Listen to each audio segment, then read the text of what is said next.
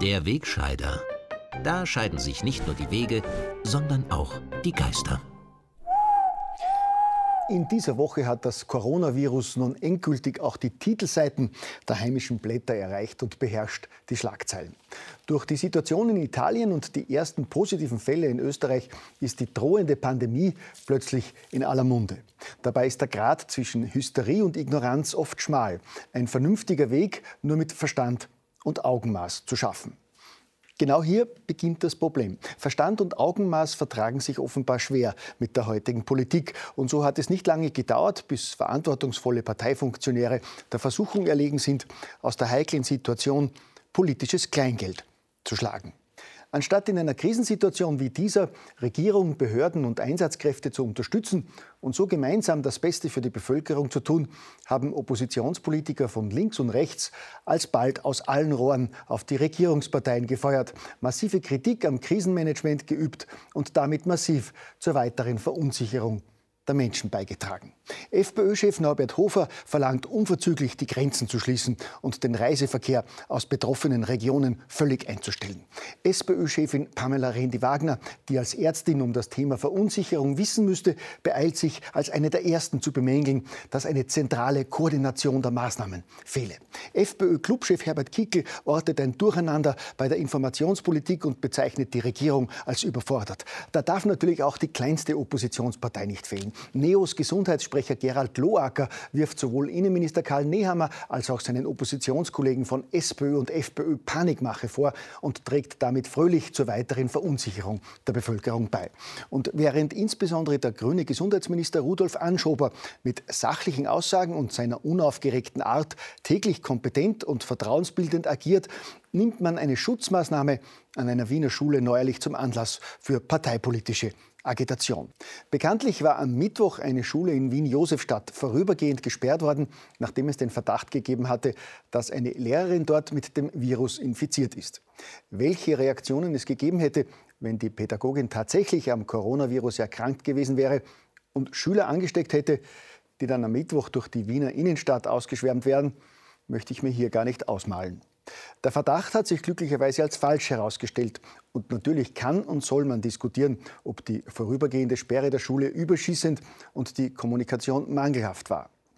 Derlei Kritik üben Profis, die sich ihrer Verantwortung bewusst sind, aber intern und nicht öffentlich, wenn sie in sensiblen Phasen wie jetzt nicht zur weiteren Verunsicherung beitragen wollen.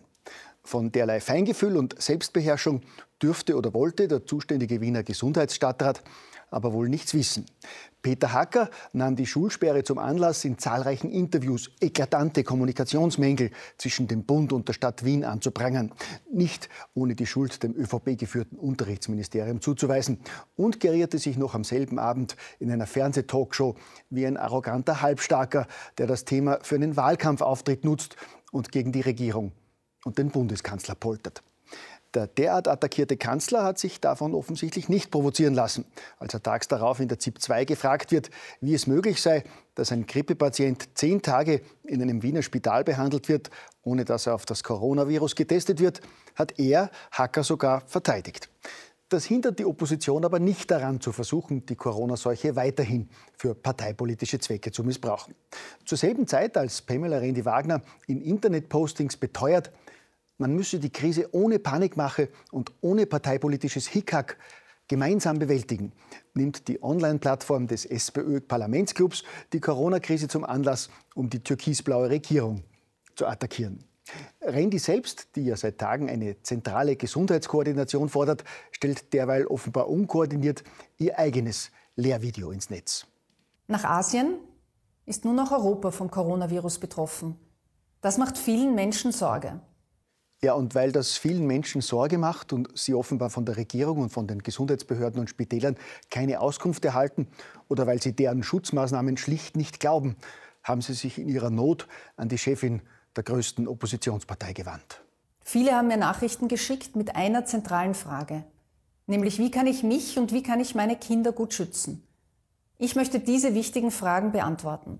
Ja, nachdem sich Pams Antworten seltsamerweise aber dann doch im Wesentlichen mit den Schutzmaßnahmen der Regierung decken, können wir das Thema Corona für diese Woche abhaken und uns anderen wichtigen Dingen zuwenden, nämlich dem Umstand, dass es im dritten Lager heuer gleich zwei politische Aschermittwochreden gegeben hat.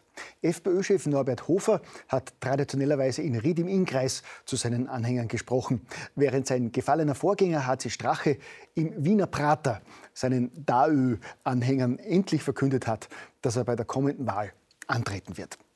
Anhänger solcher Aschermittwochreden, bei denen üblicherweise recht deftig ausgeteilt wird und die das Publikum eigentlich auch zum Lachen bringen sollten, haben am Mittwoch nichts versäumt. Bei den Reden hat es an Witz und Würze gefehlt. Das Lustigste an den beiden Reden war noch der Umgang eines privaten Nachrichtensenders damit. Auf Puls 24 hatte man Redeausschnitte übertragen, nicht ohne deren Inhalt politisch einzuordnen, wie der Sender betont. Online wurden die Reden dann aber ohne diese Einordnung gestellt was bei einigen politisch gefestigten Journalisten in der Twitter-Blase umgehend für die übliche Empörung und heftige Kritik am Sender gesorgt hat. Der hat die Reden daraufhin unverzüglich wieder gelöscht und sich reuevoll für seinen Fehler entschuldigt. Den Vorwurf von Zensur auf Zuruf weist der Chefredakteur des Senders selbstverständlich zurück. Und das glauben wir ihm natürlich aufs Wort, gell?